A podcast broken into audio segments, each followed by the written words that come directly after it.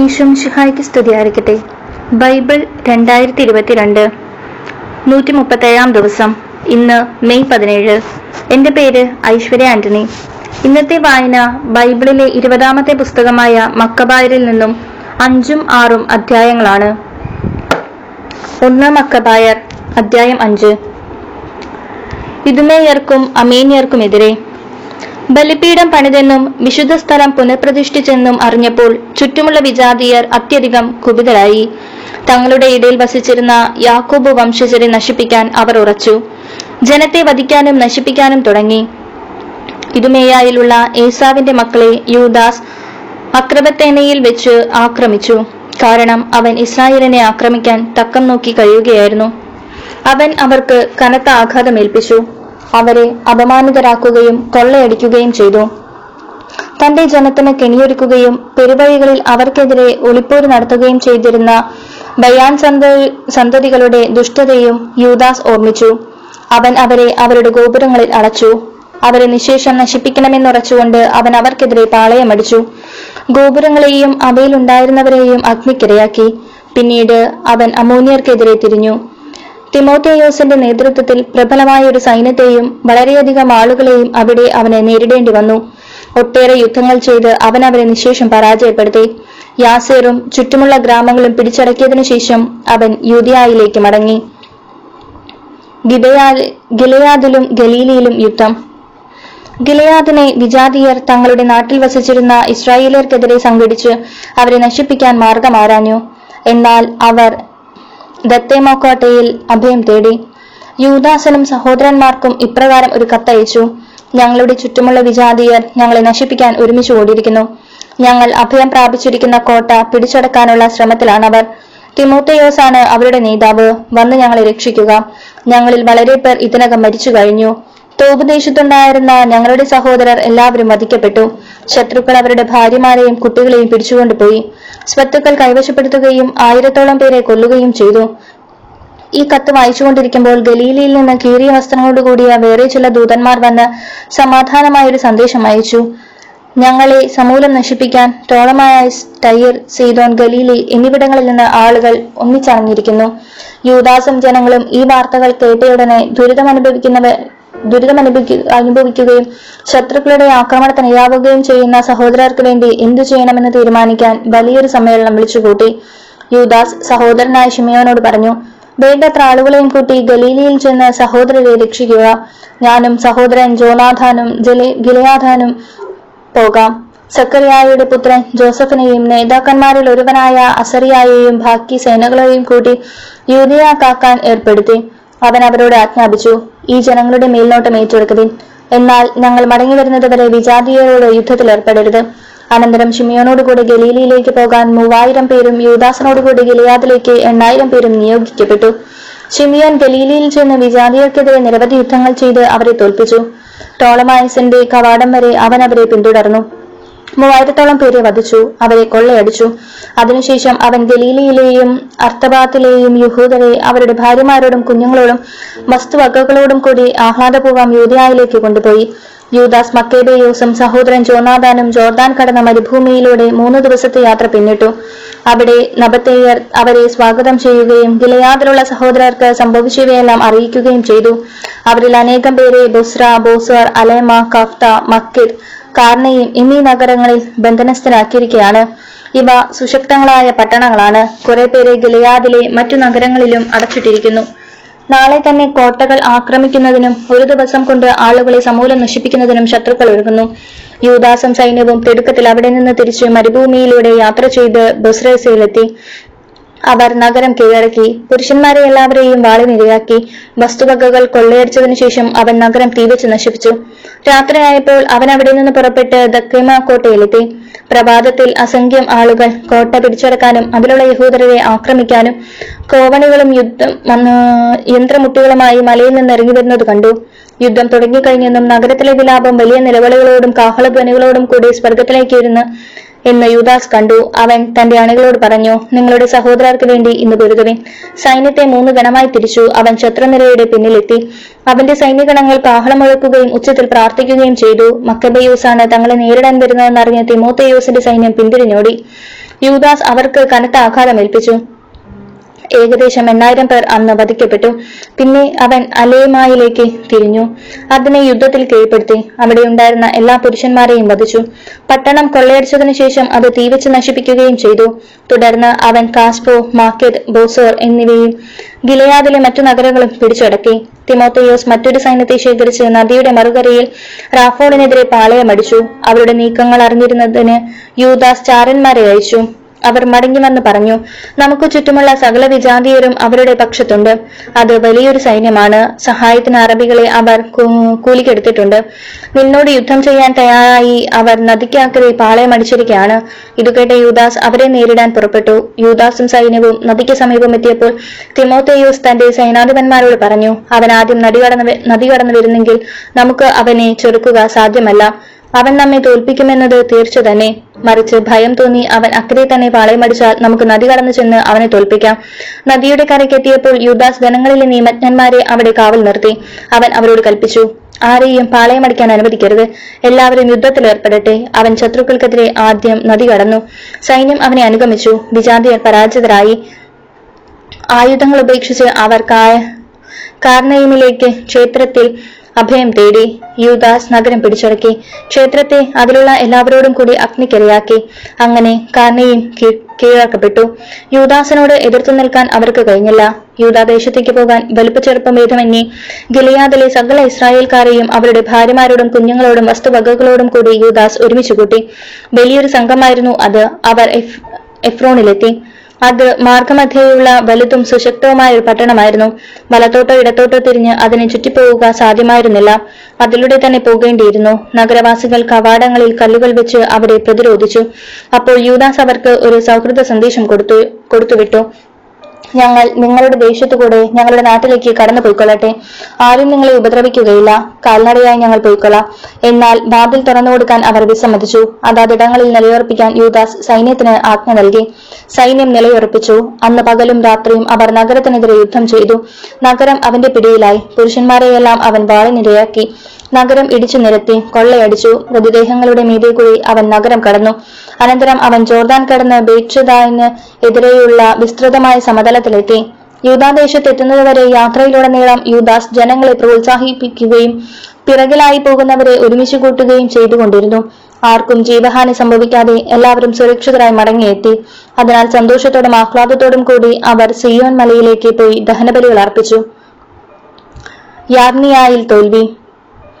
യൂദാസും ജോനാഥനും ഗിലയാദിലും അവരുടെ സഹോദരർ ഷിമയോൻ ടോളമയൂസിനെതിരെ ഗലീലിയുമാകുമ്പോൾ അവരുടെ ധീരപരാക്രമങ്ങളെയും വീരോചിതമായ യുദ്ധത്തെയും കുറിച്ച് സേനാനായകന്മാരായ അസറിയാസും സക്രിയയുടെ പുത്രൻ ജോസഫും കേട്ടു. അവർ പറഞ്ഞു നമുക്കും കീർത്തി നേടാം. നമുക്ക് ചുറ്റുമുള്ള വിജാതിയരോട് യുദ്ധം ചെയ്യാം. അവർ തങ്ങളുടെ സൈന്യത്തിന് സൈന്യനിരകൾക്ക് ആജ്ഞ കൊടുത്തു. അവർ യാമിനിയാർക്കെതിരെ നീങ്ങി. ഗോർജിയാസും സൈന്യവും അവരെ നേരിടാൻ പട്ടണത്തിൽ പുറപ്പെട്ടു. അവർ യോസഫിനെയും അസറിയായെയും തുരത്തി. യൂതായുടെ ആ- അതിർത്തികൾ വരെ അവരെ ഓടിച്ചു. ഇസ്രായേൽക്കാരിൽ രണ്ടായിരത്തോളം പേർ അന്ന് മരിച്ചു വീണു. യൂദാസനെയും സഹോദരന്മാരെയും അനുസരിക്കാതെ ധീരകൃത്യം ചെയ്യാൻ മോഹിച്ച സേനാനായകന്മാർ നിമിത്തം ജനത്തിന് ഒരു ഈ കനത്ത പരാജയം സഹിക്കേണ്ടി വന്നു. എന്നാൽ ഇസ്രായേലിന് മോചനം നേടിക്കൊടുത്തവരുടെ കുടുംബത്തിൽപ്പെട്ടിരുന്നവരായിരുന്നില്ല ഇവർ. യൂദാസും സഹോദരന്മാരും ഇസ്രായേലിലും വിജാതീയരിലും ഇടയിലും അവരുടെ നാമം അറിയപ്പെട്ട എല്ലായിടത്തും സമാദരിക്കപ്പെട്ടു. ജനങ്ങൾ അവർക്ക് ചുറ്റും കൂടി അവരെ പുകഴ്ത്തി. പിന്നീട് യൂദാസും സഹോദരന്മാരും തെക്കോട്ട് സൈന്യത്തെ നയിച്ച് ഏസാവു വംശജരോട് യുദ്ധം ചെയ്തു. ഹെബ്രോണും അതിന്റെ ഗ്രാമങ്ങളും അവൻ കീഴ്പ്പെടുത്തി. കോട്ടകൾ തകർത്തു. ചുറ്റുമുള്ള ഗോപുരങ്ങൾ അഗ്നിക്കിരയാക്കി. അനന്തരം ഫിലിസ്തീൻ ദേശം ആക്രമിക്കാൻ അവൻ മരീസിയായിലൂടെ കടന്നുപോയി. അന്ന് തങ്ങളുടെ ധീരത പ്രകടിപ്പിക്കാൻ ബുദ്ധിശൂന്യമായി യുദ്ധത്തിന് പുറപ്പെട്ട ഏതാനും പുരോഹിതന്മാർ മരിച്ചു വീണു. യൂദാസ് ഫിലിസ്തീൻ ദേശത്ത് അസോത്തീസിലേക്ക് തിരിച്ചു. അവൻ അവരുടെ ബലിപീഠങ്ങൾ തകർത്തു. ദേവന്മാരുടെ കൊത്തുവിഗ്രഹങ്ങൾ തീയിലിട്ട് ചുട്ടു. നഗരങ്ങൾ കൊള്ളയടിച്ചതിനു ശേഷം അവൻ ജൂതാദേശത്തേക്ക് മടങ്ങി. അധ്യായം ആറ്. അന്തിയോക്കസ് എപ്പിഫാനസിന്റെ മരണം. അന്തിയോക്കസ് രാജാവ് ഉത്തരപ്രവിശ്യകളിലൂടെ കടന്നു പോകുമ്പോൾ പേർഷായിലെ എലിമായേസ് സ്വർണത്തിനും വെള്ളിക്കും പ്രശസ്തി ആർജിച്ച ഒരു നഗരമാണെന്ന് കേട്ടു. ഫിലിപ്പിന്റെ പുത്രനും ഗ്രീക്കുകാരെ ആദ്യം ഭരിച്ച മെക്കഡോണിയ രാജാവുമായ അലക്സാണ്ടർ ഉപേക്ഷിച്ചിട്ടു പോയ സ്വർണപരിചകൾ കവചങ്ങൾ ആയുധങ്ങൾ എന്നിവ സൂക്ഷിക്കപ്പെട്ടിരിക്കുന്നു. അവിടുത്തെ ക്ഷേത്രം വളരെ സമ്പന്നമായിരുന്നു. അതിനാൽ അന്ത്യോക്കസ് വന്ന് നഗരം പിടിച്ചടക്കി കൊള്ള ചെയ്യാൻ ശ്രമിച്ചു. പക്ഷേ അത് സാധിച്ചില്ല. കാരണം അവന്റെ തന്ത്രം മനസ്സിലാക്കിയ നഗരവാസികൾ അവനോട് യുദ്ധം ചെയ്ത് ചെറുത്തുനിന്നു. യുദ്ധക്കളത്തിൽ നിന്ന് പലായനം ചെയ്ത അന്തിയോക്കസ് ഭഗ്നാശനായി ബാബിലോണിലേക്ക് പിൻവാങ്ങി. യൂതാദേശം ആക്രമിക്കാൻ പോയ സൈന്യം പരാജയപ്പെട്ടുവെന്ന് പേർഷ്യയിൽ വെച്ച് ഒരു ദൂതൻ അന്ത്യോക്കസിനെ അറിയിച്ചു.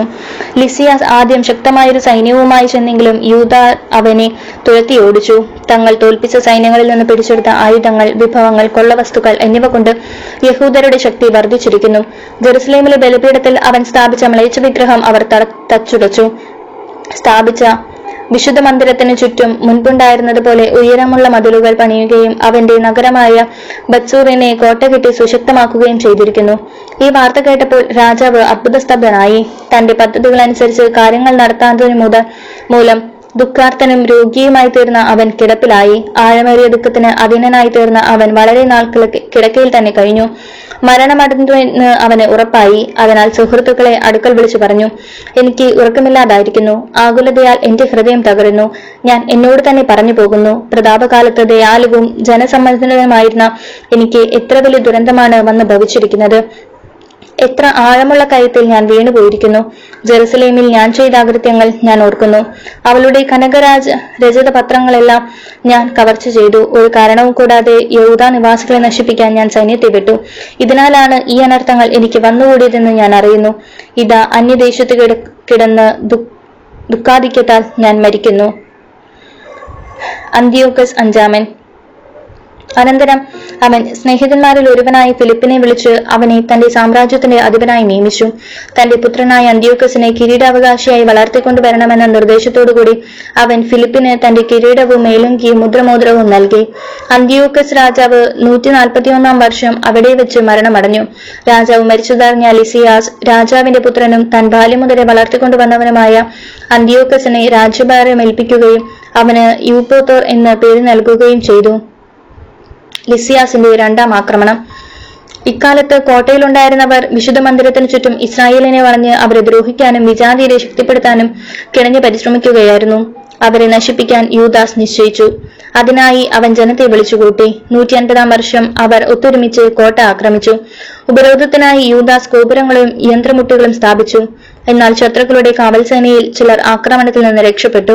അധർമ്മികളായ കുറെ ഇസ്രായേലിയരും അവരോട് ചേർന്നു. അവർ രാജാവിന്റെ അടുക്കൽ ചെന്ന് പറഞ്ഞു നീതി നടത്താനും ഞങ്ങളുടെ സഹോദരന്മാർക്ക് വേണ്ടി പ്രതികാരം ചെയ്യാനും അങ്ങ് എത്ര കാലം വൈകും? ഞങ്ങൾ അങ്ങയുടെ പിതാവിനെ സേവിക്കാനും അവന്റെ കൽപ്പനകൾ പാലിക്കാനും ആജ്ഞകൾ അനുസരിക്കാനും ഞങ്ങൾ തയ്യാറായിരിക്കുന്നു. അതിന്റെ പേരിൽ ഞങ്ങളുടെ ആളുകൾ തന്നെ കോട്ട ആക്രമിക്കുകയും ഞങ്ങളുടെ ശത്രുക്കളാവുകയും ചെയ്തിരിക്കുന്നു. മാത്രമല്ല ഞങ്ങളിൽ പിടികിട്ടി പിടികിട്ടിയവരെ അവർ വധിക്കുകയും ഞങ്ങളുടെ വസ്തുവകകൾ കൈയടക്കുകയും ചെയ്തു. ഞങ്ങളെ മാത്രമല്ല അയൽ രാജ്യങ്ങളെയും അവർ ആക്രമിച്ചിരിക്കുന്നു. അപ്പോൾ അവർ ജെറുസലേം കോട്ട പിടിച്ചടക്കാൻ അതിനെതിരെ പാളയമടിച്ചിരിക്കുകയാണ് വിശുദ്ധ മന്ദിരവും ബദ്രൂസും അവർ കോട്ട കെട്ടി സുരക്ഷിതമാക്കി കഴിഞ്ഞു. അങ്ങ് അവരെ ഉടനെ തടയുന്നില്ലെങ്കിൽ അവർ ഇനിയും മുന്നേറും. പിന്നീട് അവരെ നിയന്ത്രണത്തിലാക്കാൻ ആർക്കും അങ്ങേക്ക് സാധിക്കാതെ വരും. ഇത് കേട്ട് രാജാവ് ക്രുദ്ധനായി. അവൻ സ്നേഹിതരെയും സൈന്യാധിപന്മാരെയും അധികാരികളെയും വിളിച്ചുകൂട്ടി. അന്യ രാജ്യങ്ങളിലും ദ്വീപുകളിലും നിന്നുള്ള കൂലി- കൂലിപ്പട്ടാളവും അവനോട് ചേർന്നു. ഒരു ലക്ഷം ഭടന്മാരും ഇരുപതിനായിരം കുതിരപ്പടയാളുകളും യുദ്ധപരിചയമുള്ള മുപ്പത്തിരണ്ട് ആനകളും അടങ്ങിയതായിരുന്നു അവന്റെ സൈന്യം. അവർ ഇതുമേയായിലൂടെ കടന്ന് ബത്രൂസിനെതിരെ പാളയമടിച്ചു. യന്ത്രമുട്ടിയും സ്ഥാപിച്ച് അനേകം ദിവസം യുദ്ധം ചെയ്തു. എന്നാൽ യഹൂദർ കോട്ടയ്ക്ക് പുറത്തു വന്ന് ഇവ തീവച്ച് നശിപ്പിക്കുകയും പൗരുഷത്തോടെ പൊരുതുകയും ചെയ്തു. യൂദാസ് കോട്ടയിൽ നിന്ന് പിൻവാങ്ങി. രാജാവിന്റെ പാളയത്തിനെതിരെ ബ- പാളയമടിച്ചു. അതിരാവിലെ രാജാവ് സൈന്യത്തെ ബെത്സക്കറയിലേക്ക് ഉള്ള വഴിയിലൂടെ അതിവേഗം നയിച്ചു. അവൻ യുദ്ധത്തിന് തയ്യാറായി കാഹളമൊഴുക്കി. മുന്തിരിച്ചാറും മൾബർ നീരും നൽകി അവർ ആനകളുടെ യുദ്ധവീര്യം ഉണർത്തി. സേനാവ്യൂഹത്തിൽ പലയിടത്തായി അവയെ നിർത്തി. ഓരോ ആനയോടും കൂടി ഇരുമ്പ് കവചവും പിത്തളത്തൊപ്പിയും ധരിച്ച ആയിരം ഭടന്മാരെയും സമർത്ഥരായ അഞ്ഞൂറ് കുതിരപ്പടയാളികളെയും നിർത്തി. അവർ ആനയുടെ അടുക്കൽ സജ്ജരായി നിന്നു. അത് പോകുന്നിടത്തേക്ക് അവരും പോയി. അവർ അതിനെ വിട്ടുമാറിയില്ല. ഓരോ ആനയുടെയും പുറത്ത് തടികൊണ്ടുള്ള സുശക്തവും മറയ്ക്കപ്പെട്ടിരിക്കുന്നതുമായ അമ്പാരി ഉണ്ടായിരുന്നു പ്രത്യേകമായ പടച്ചട്ട പടച്ചമയങ്ങൾ കൊണ്ടാണ് അവയെ ആനയോട് ബന്ധിച്ചിരുന്നത്. ഓരോന്നിലും യുദ്ധം ചെയ്യുന്ന ആയുധധാരികളായ നാല് പടയാളികളും ഇന്ത്യക്കാരനായ പാപ്പാനും ഉണ്ടായിരുന്നു. കുതിരപ്പടയാളികളിൽ ശേഷിച്ചവർ ശത്രുക്കളെ ആക്രമിക്കാൻ സൈന്യത്തിന്റെ ഇരുപാർശ്വങ്ങളിലും നിലയുറപ്പിച്ചു. സേനാവ്യൂഹം അവർക്ക് സംരക്ഷണം നൽകി. സ്വർണവും പിത്തളയും കൊണ്ടുള്ള പരിചകളിൽ തട്ടി സൂര്യപ്രകാശം പ്രതിഫലിച്ചപ്പോൾ കുന്നുകൾ തിളങ്ങുകയും കത്തുന്ന പന്തങ്ങൾ പോലെ കാണപ്പെടുകയും ചെയ്തു. രാജസൈന്യത്തിൽ ഒരു വിഭാഗം ഉയർന്ന കുന്ന് കുന്നുകളിലൂടെയും മറ്റൊരു വിഭാഗം സമതലങ്ങളിലൂടെയും ക്രമമായി ധീരതയോടെ മുന്നേറി. ആ വലിയ പടനീക്കത്തിന്റെ ആരവവും ആയുധങ്ങളുടെ ഇരുമ്പലുമെല്ലാം കേട്ടവരെല്ലാം ഭയചകിതരായി. ആ വ്യൂഹം അത്രയ്ക്ക് വലുതും ശക്തവുമായിരുന്നു. യൂദാസും സൈന്യവും അവരോട് ഏറ്റുമുട്ടി. രാജസൈന്യത്തിലെ അറുന്നൂറ് പേർ കൊല്ലപ്പെട്ടു. അവരാൻ എന്ന് വിളിക്കപ്പെടുന്ന എലയാസർ യുദ്ധമൃഗങ്ങളിൽ ഒന്നിന്മേൽ രാജകീയമായി പടച്ചിട്ട് സജ്ജീകരിച്ചിരിക്കുന്നതായി കണ്ടു. മറ്റുള്ളവയേക്കാൾ ഉയരമുണ്ടായിരുന്നു ആ മൃഗത്തിന്. രാജാവ് അതിന്റെ പുറത്തായിരിക്കുമെന്ന് അവൻ കരുതി. സ്വജനങ്ങളെ രക്ഷിക്കാനും തനിക്ക് ശാശ്വത കീർത്തി നേടാനും വേണ്ടി അവൻ ജീവൻ സമർപ്പിക്കാൻ സന്നദ്ധനയായി ആ മൃഗത്തിന്റെ അടുക്കലെത്താൻ അവൻ വീറോടെ സൈന്യവ്യൂഹത്തിനിടയിലേക്ക് കുതിച്ചു. ഇടത്തും വലത്തുമുള്ളവരെ അവൻ അരിഞ്ഞു വീഴ്ത്തി. ശത്രുക്കൾ ഇരുവശങ്ങളിലേക്കും ചിതറി. അവൻ ചെന്ന് ആനയുടെ കീഴിലെത്തി അതിനെ അടിയിൽ നിന്ന് കുത്തിക്കൊന്നു. അത് അവന്റെ മേൽ വീണ് അവന്റെ അവിടെ വെച്ച് തന്നെ മരിച്ചു. രാജസൈന്യത്തിന്റെ ശക്തിയും ഭീകരമായ ആക്രമണവും കണ്ട് യൂതന്മാർ പിന്തിരിഞ്ഞോടി. രാജാവിന്റെ പടയാളികൾ അവർക്കെതിരെ ജെറുസലേമിലേക്ക് നീങ്ങി. അവർ യൂതിയായാലും സിയോൻ മലയിലും പാളയമടിച്ചു രാജാവ് ബത്സൂർ നിവാസികളുമായി സമാധാന ഉടമ്പടി ചെയ്തു. അവർ നഗരം ഒഴിഞ്ഞുകൊടുത്തു. കാരണം ഉപരോധത്തെ ചെറുക്കാൻ വേണ്ടത്ര ഭക്ഷണ സാധനങ്ങൾ അവർക്ക് ഉണ്ടായിരുന്നില്ല. അത് ദേശത്തിന്റെ സാമ്പത്ത് വർഷമായിരുന്നു. അങ്ങനെ രാജാവ് ബത്സൂർ കൈവശപ്പെടുത്തി. അവിടെ ഒരു കാവൽ സൈന്യത്തെ ഏർപ്പെടുത്തുകയും ചെയ്തു. അനന്തരം അവൻ യുദ്ധമന്ദിരത്തിന് മുൻപിൽ പാളയമടിച്ചു വളരെ നാൾ അവിടെ കഴിഞ്ഞു. അവൻ ഉപരോഗ ഗോപുരങ്ങളും അഗ്നിയും കല്ലും വർഷിക്കാനുതകുന്ന യന്ത്രങ്ങളും അമ്പെയ്യാനുള്ള ഉപകരണങ്ങളും തെറ്റാലുകളും സജ്ജമാക്കി. അവരുടെ ഇതിന് കടപിടിക്കുന്ന യുദ്ധങ്ങൾ യുദ്ധ യന്ത്രങ്ങൾ നിർമ്മിച്ച് യഹൂദർ അവരെ ഏറെ കാലത്തേക്ക് ചെറുത്തു നിന്നു. എന്നാൽ അത് ഏഴാം മത്സരമായിരുന്നതിനാൽ കലവറകളിൽ ഭക്ഷണ സാധനങ്ങൾ ഇല്ലായിരുന്നു. വിജാതിരയിൽ നിന്ന് രക്ഷപ്പെട്ട് യൂതയായിൽ അഭയം പ്രാപിച്ചവർ കലവറകളിൽ ശേഷിച്ചവയെല്ലാം ഭക്ഷിച്ചു കഴിഞ്ഞിരുന്നു. വിശുദ്ധ മന്ദിരത്തിൽ ഏതാനും പേർ മാത്രമേ അവശേഷിച്ചിരുന്നുള്ളൂ. ക്ഷാമം രൂക്ഷമായതിനാൽ മറ്റുള്ളവർ ചിതറി താന്താങ്ങളുടെ ഭവനങ്ങളിലേക്ക് പോയി. മതസ്വാതന്ത്ര്യം. തന്റെ മകൻ അന്ത്യോക്കസിനെ കിരീടാവകാശിയായി വളർത്തുന്നതിന് അന്ത്യോക്കസ് രാജാവ് മരണത്തിന് മുൻപ് നിയോഗിച്ചിരുന്ന ഫിലിപ്പ് രാജാവിനോട് കൂടെ പോയിരുന്ന പടയാളികളുമായി പെർഷ്യ മേദിയ എന്നിവിടങ്ങളിൽ നിന്ന് മടങ്ങി വന്നുവെന്നും ഭരണം കൈയടക്കാൻ ശ്രമിക്കുന്നുവെന്നും ലിസിയാസ് കേട്ടു. അതിനാൽ പെട്ടെന്ന് സ്ഥലം വിടാൻ അവൻ കൽപ്പന നൽകി. രാജാവിനോടും സൈന്യാധിപന്മാരോടും ജനങ്ങളോടും അവൻ പറഞ്ഞു നമ്മൾ ദിവസം ചെല്ലുന്തോറും കൂടുതൽ ക്ഷീണിച്ചു വരുന്നു. ഭക്ഷണ സാധനങ്ങൾ ഇല്ലെന്നു തന്നെ പറയാം. നാം ഉപരോധിക്കുന്ന സ്ഥലം സുശക്തമാണ്. രാജ്യകാര്യങ്ങളിൽ നമ്മുടെ അടിയന്തര ശ്രദ്ധ ആവശ്യമായിരുന്നു വന്നിരിക്കുന്നു. അതിനാൽ നമുക്ക് ഈ ജനത്തോടും രാജ്യത്തോടും ഉടമ്പടി ചെയ്ത് സമാധാനം സ്ഥാപിക്കാം. അവർ മുൻപത്തെ പോലെ സ്വന്തം നിയമങ്ങൾ അനുസരിച്ച് ജീവിക്കട്ടെ.